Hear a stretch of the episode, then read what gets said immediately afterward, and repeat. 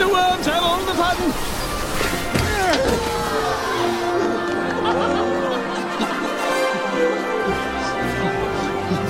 Merry Christmas.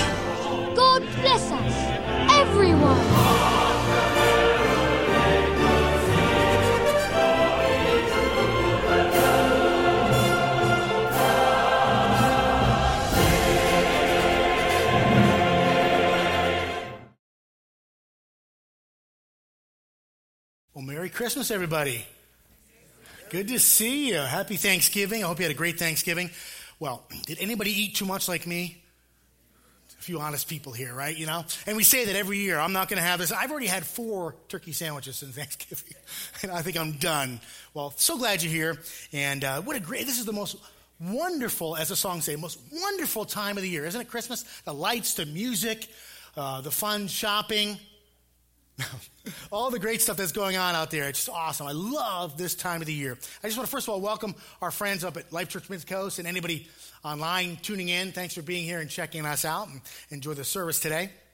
Uh, if we could first pray and then we'll get started. Dear Lord, thank you for the opportunity to share your word and your message.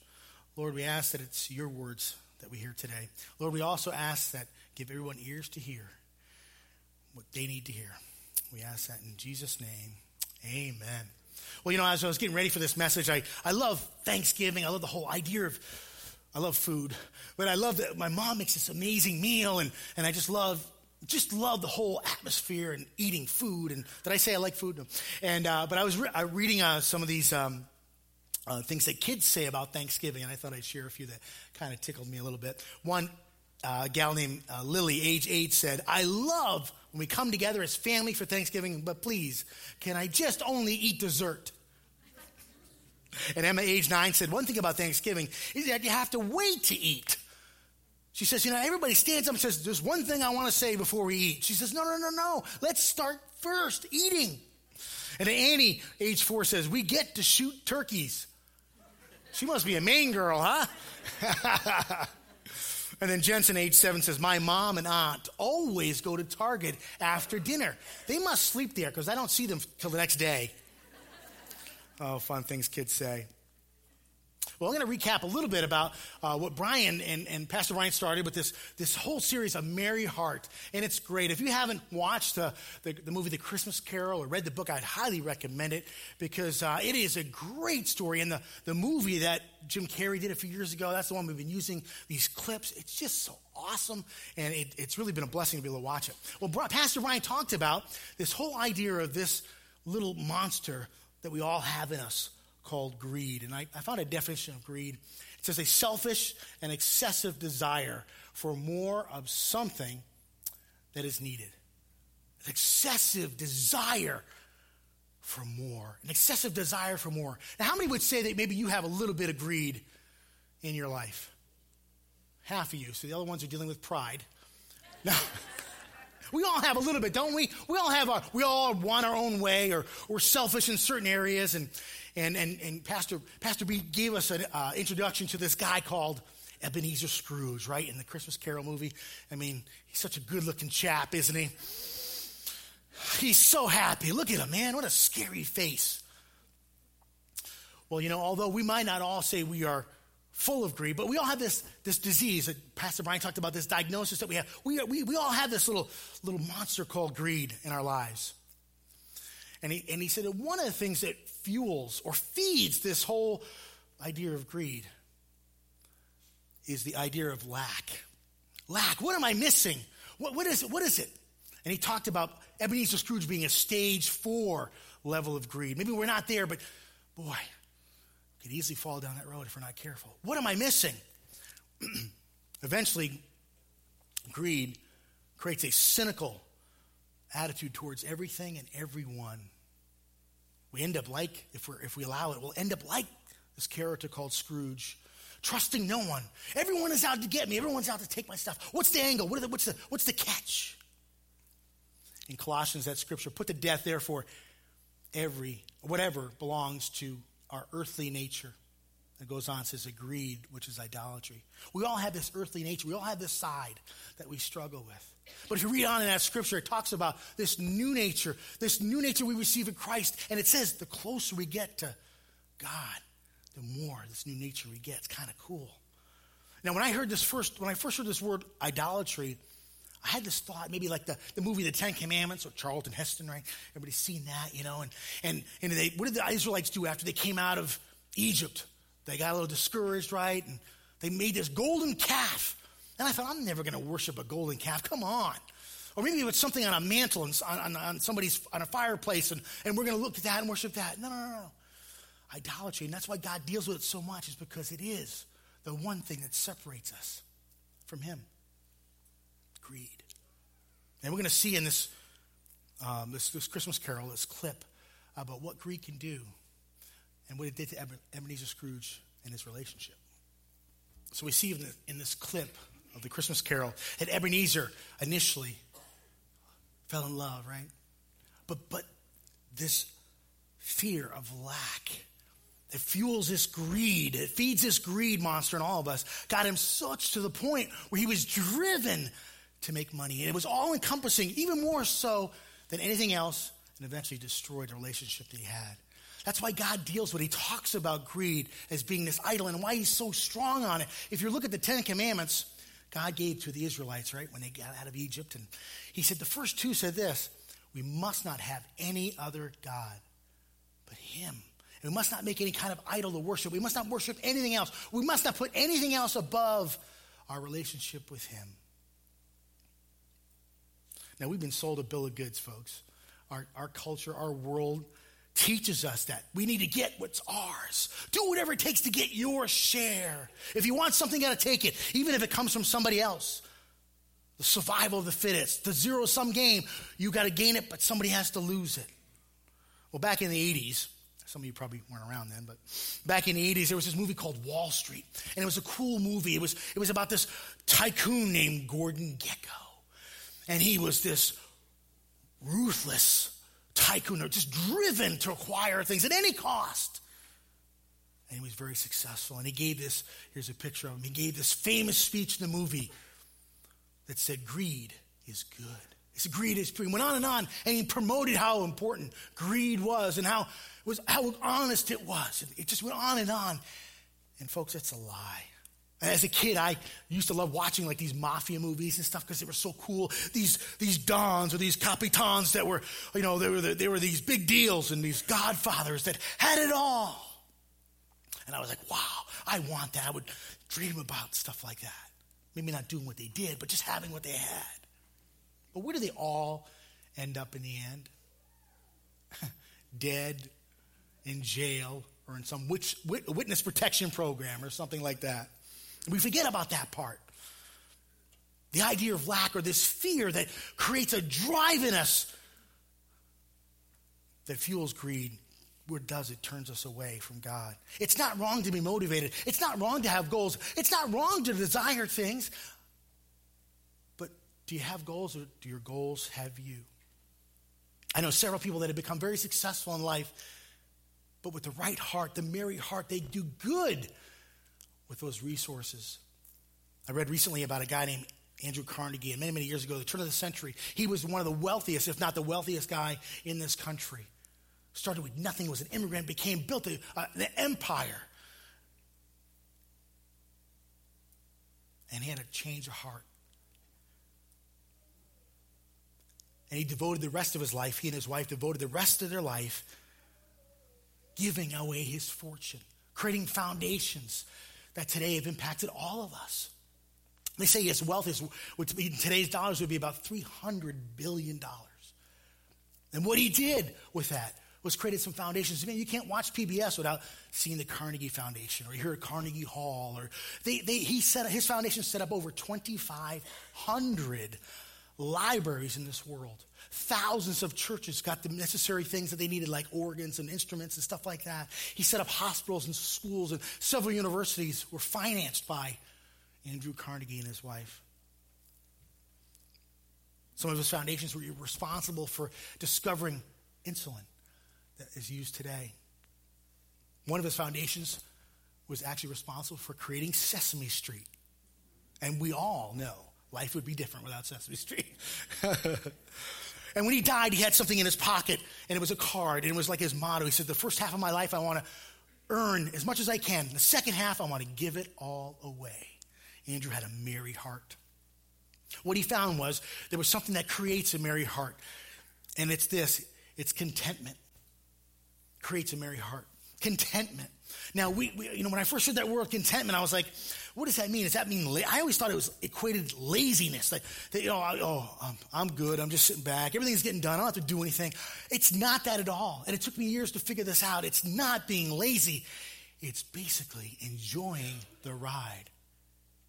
It's enjoying every day, no matter what happens, the good, bad, whatever it is. Enjoying every single day what's happening to you right now. Enjoying the job you have enjoying the boss you have, enjoying the spouse you have, enjoying the kids you have, enjoying all the blessings in your life, the stuff that you have, your house or whatever is your car. I mean, I have a, I have a car, it's two toned, rust and red.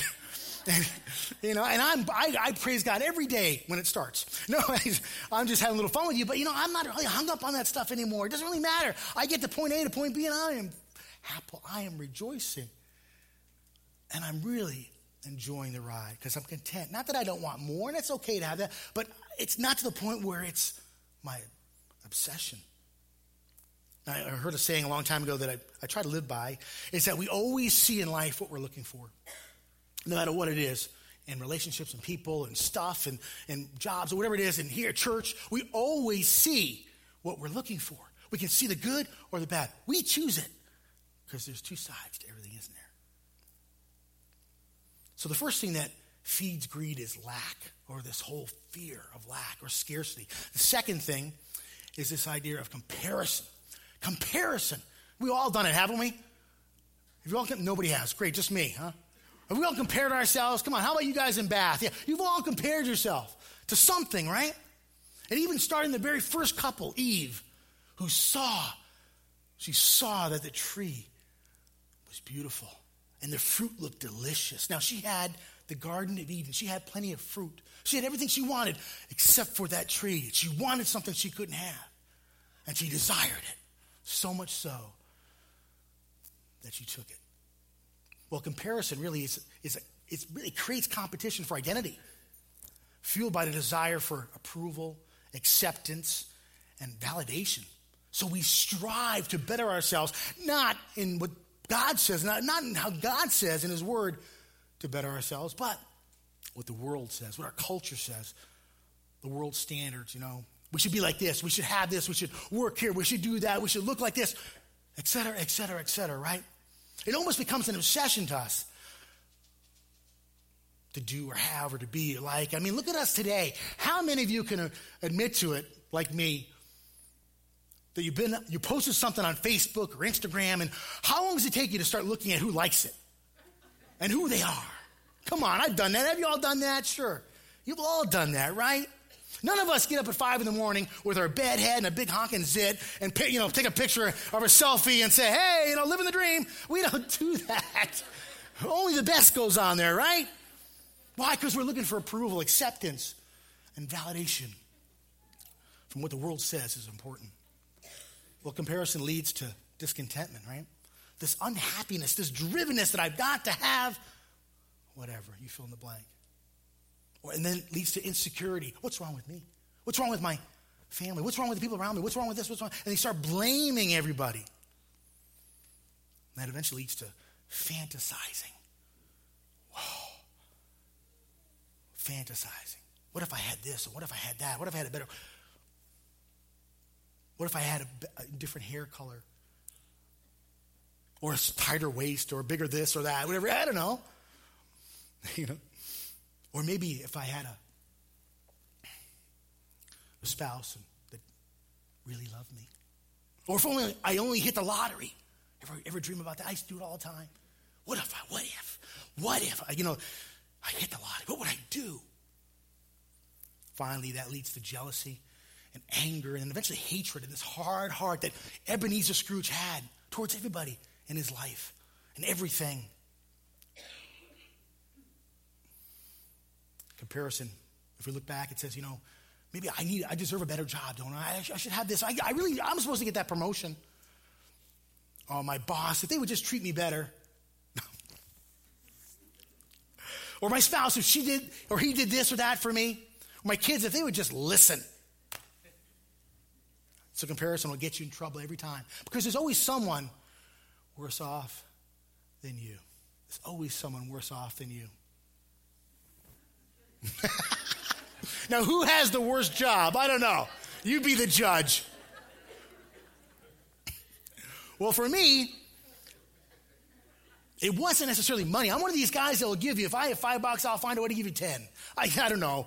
And maybe that's not good either, but it's just the way I was. I was raised that way. I don't know. That's my heart. So no, money never had me, but it was success. It was the, uh, uh, it, was, it was the thought of success, of achievement. For me, at first, it was sports because I was pretty good at sports. I was on football championship teams, and, and, and just and I thought I was going to be a pro football player until I got to college and realized how small I really was, and how big those guys were, and how much it hurt. And then, I, then I learned over the years to play guitar, and I had a, a talent, and I thought that was going to be it. And I went to Orono my first year of college, and I spent most of my time not going to classes, but playing guitar, hours and hours and hours, trying out for bands, doing some studio work. It was going to make it. I remember my parents getting my first report card, and they had no idea. They'd never been to college. Never, they go, Tom, 1.8, is that, is that good? yeah, Mom, that's great. You know, they figured it out eventually. So that didn't happen. Then it was business for me. And I remember achieving and acquiring and, and, and being driven. And it was to hear, it was for acceptance. It was to hear people say, hey, you know this guy, Tom, he owns this. And he's done that. And he did that. And I just hear all these accolades and how great I was. And maybe it was an ego thing. I don't know. But it drove me to do more and want to do more and risk more and, t- and, and, and work almost 80 hours a week at one point. Just burning it for this idea of success. That was mine. So, what creates a merry heart? What's the opposite of comparison? It's thankfulness. It's truly real thankfulness. Not talking about if you're a kid and you go to Pat, um, Raquel's office and she has this bowl of candies, you know, and if you get one, your mom will say, or you know, if you're a little kid, what are you going to say, Johnny? Thank you. I'm not talking about that. I'm talking about the real kind of thankfulness that comes from the heart, that you just are so thankful for what someone has done for you. If you want to open your Bibles, uh, either the Pew Bible or your own Bible, to Luke 17 or online on your device, I'm going to read you a story. And if you don't have it open, it's okay. You can just follow along. this is a story of the 10 lepers that Jesus heals. I read this and it just struck me. This whole thought of thankfulness.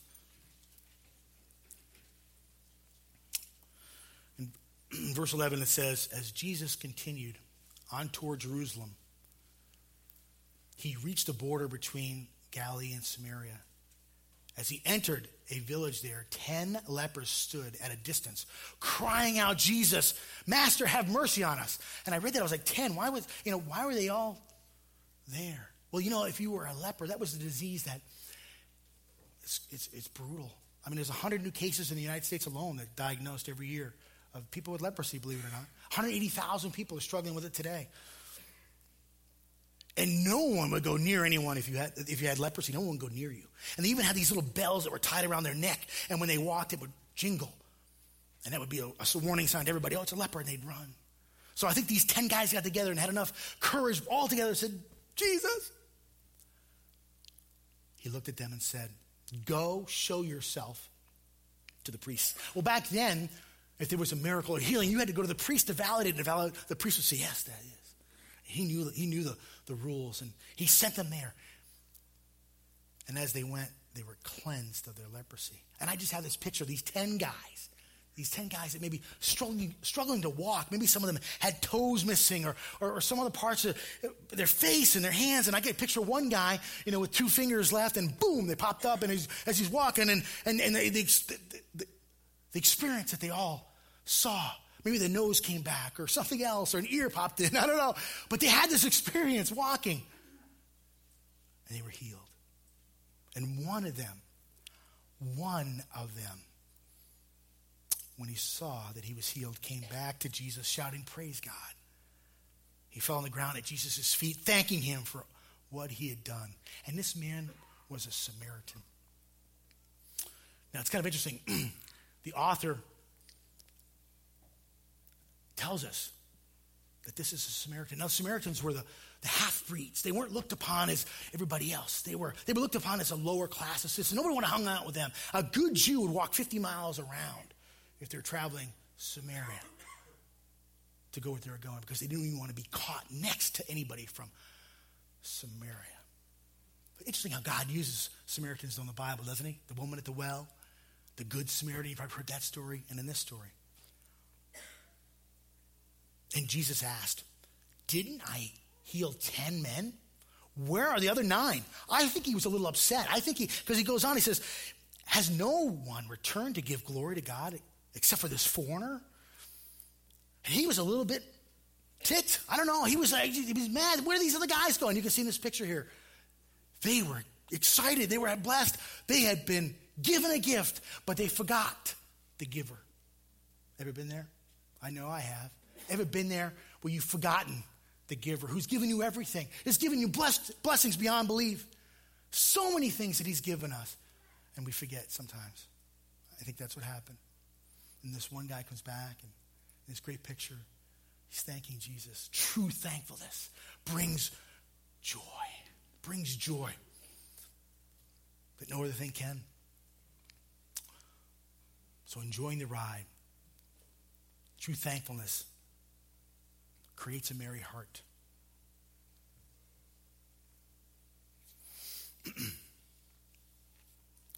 Get to the point where you have so much excitement and joy and your emotions you can't contain them that you change from that that mean old picture we saw of scrooge and full of hatred and, and, and hard heart to this picture of a guy that can't contain his joy can't contain his love can't contain his wanting to bless others and if you listen to the story, it's exactly what happens. Exactly what happens. So, how to keep greed out as I close up? How to keep greed out of that little greed monster? How do we keep them from, from growing in our lives? One is to make God first. And when I say make, why did I use that word make? Because it's work. It's not something we all have put God first. I, you know, but it takes work. It takes a decision. It takes intentionality that Make God first in your life.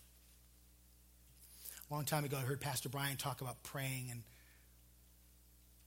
and I heard him say what he did every morning, and I started doing that years ago. Do you all have a prayer life? Now, for me, I had a coin operated God where I needed something, I put coins in the slot, pull the thing, and hope it all lined up. Oh, I got three. And that's what I thought. Or that's what my relationship with God was like.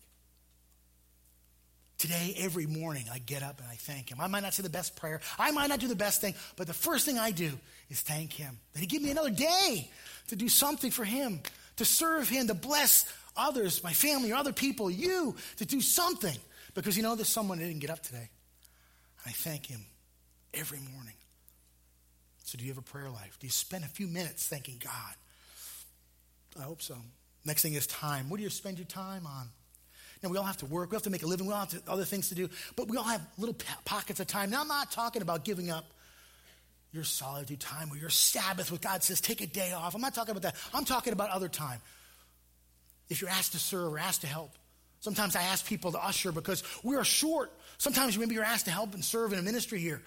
And, and we, because we see that you have a talent, maybe with kids downstairs in life camp or in some other ministry. Do you say yes? Learn to say yes when people ask you. And learn to look for opportunities to help and bless others. The culture today says it's, oh, I need my time, me time. My, okay, maybe a little bit of that, but come on. And the last thing is finances. Making God first. And we talked about it last week, this, this idea of tithing, of putting that first tenth, that first fruit, it says in the, in the Bible, give it to God. Now, I did that for years, and I, I, I did it out of, I guess, obligation or obedience. And I didn't really understand, didn't really research. I just did it because I was told to. And I, I was a good Christian and I wrote the check. And I didn't understand. God says to test me. He wants to bless us. And there's a story I learned years ago. I read, read about a story of this young pastor who came out of Bible school and he was all full of it. He was like, I'm going to change the world. All fired up. And he met with one of his elders, and the elder was a very successful CPA, financially very well off. And his kids started talking about what he was going to do and all this other stuff. And the elder had this wisdom, and he said, Listen, I'm going to ask you to do something for me. And he slid over a checkbook. And in that checkbook was about $5,000. And he says, I want you to, whenever you possibly can, help somebody in need with this money I'm giving you. And then when it's out, I'll put more back in. Yeah. So if anybody wants to volunteer, Pastor Brian and I are ready. No. But the, the story was they would meet once a month and they would have breakfast and they would review everything this pastor did and the people they helped and they would praise God and they would they would be excited. And over a period of five years they did this. And this guy went from thinking God was lack and because he had a, a, little bit of hard heart with finances and he, he did things out of obligation, but he didn't do it out of love. He didn't do it because he had a merry heart. And what happened was it changed him forever. Today he's very successful in his ministry, and he owes a lot of it to this story of this one guy that invested in him. He understood that God is not lacking anything. There's unlimited resources. He has it all. I remember my life a few years ago, and I'm not sharing this with you because I'm anything special, but God put on the, my heart to help somebody that didn't have any heat. I found out this, this uh, older couple just was in a tough spot, and they were pulling off paneling off their walls and throw it in their wood stove. And, and I tried to ignore it, honestly. I did. I was like, eh, somebody else help them. honestly, and no, he kept putting it on my heart. I said, okay, okay, okay. And I called a buddy of mine, and uh, I said, How much is a of wood? How much was it? You know, he told me it's like a hundred bucks. And I looked at my checkbook and I had a decimal point problem. I just didn't have it, you know. But I wrote the check out anyway. I'm not recommending doing that, but I just felt this overwhelming revelation that I needed to do it, and I did. I, lo- I grabbed a truck, I loaded up with wood, I went over, I delivered it to, to this couple, and I felt good about it. And I went home and checked the mail that Saturday. It was a Saturday. The mailman came. And in that post office box or a little mailbox that day, there was a check for over 10 times that amount made out to me that I had no idea was coming. I had no idea why, other than I looked at it. It was, it was an estate thing that was, I thought it was all settled, and I don't know, I didn't expect anything. And there it was. Oh, what a blessing. You cannot outgive God. If He asks you to do something, do it, and watch Him work. So I quickly said, Okay, God, what's next? and that's not why we give. I'm not trying to tell you that story because that's why. But that's the heart of it. Just do it. Putting Him first. Another way to keep greed out is Pastor Brian talked about it over the last couple weeks sacrificial giving. Now, we have several ways to do that, but usually it's something that's uncomfortable. It's usually something that's um, not easy or convenient. It'll stretch you, but it's usually exactly what God wants you to do.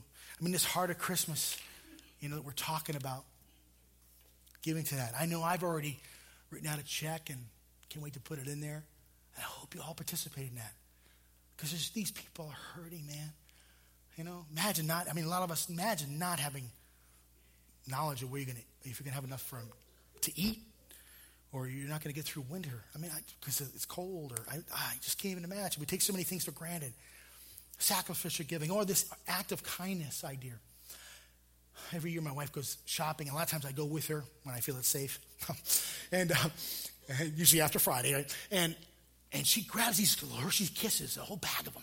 And I watched her do it one year, and it was kind of cool. We're, we're checking out, and she gives it to the clerk and says, Merry Christmas. And they're busy, and they look up and they go, Thank you. They, they, it's like a shock.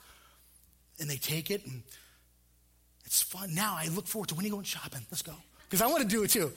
And it's, it's kind of neat. Everybody, they don't expect it. Imagine doing something like that or paying for a coffee for somebody or a meal or just do something a little bit, stretching yourself. And a little act of kindness, just blessing someone. It's sacrificial giving, isn't it? A couple of our life groups um, um, are, decided to give some baskets and make some things for people that didn't were in need and didn't have any. And I see a couple of folks at one, one of our life groups that they went and they gave a, a, a basket Uh, they made a whole bunch of goodies and stuff like that. One of the gals is pregnant. She's due, I think, next month. And, you know, it's just so cute watching her. She's very, you know, she's doing all this. It's probably uncomfortable for her, but carrying this turkey thing and all. But she's full of joy because she's giving, she's doing something. She's being, doing life with a merry heart. That's exactly what it is. Last weekend, um, a bunch of us from a couple different life groups got together and, and helped a guy who's in tremendous need.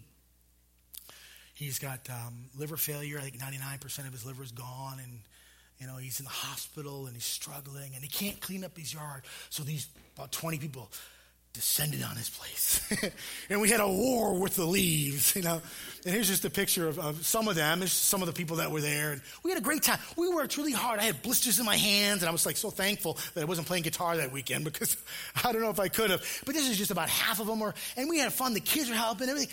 We worked really hard for several hours, and we did a great job on this guy's lawn, and he was blessed.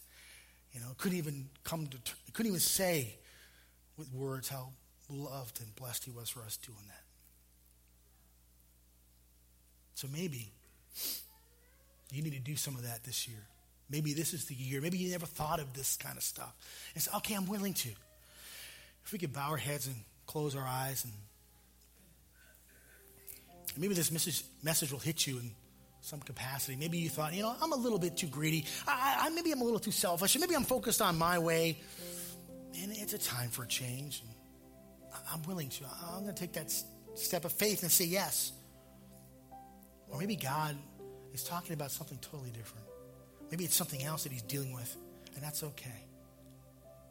The Bible says that we have all fallen short. We have all missed the mark fallen short of God's ideal plan for our lives. We have all sinned. And if that's you, and you're saying, you know, now's the time, I'm willing to try. I'm willing to change. With every head bowed and every eye closed, you just raise your hand. Say, yes, that's me. Thank you for those hands. Yes, that's me. There's several of you. Thank you.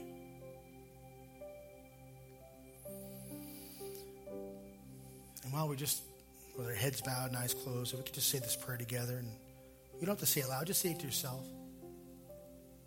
Lord, we come to you with our stuff, things that we've done that we know are wrong. And we ask you for forgiveness. And we accept the forgiveness through your Son, Jesus, that paid the price for us. And all God's people said, Amen.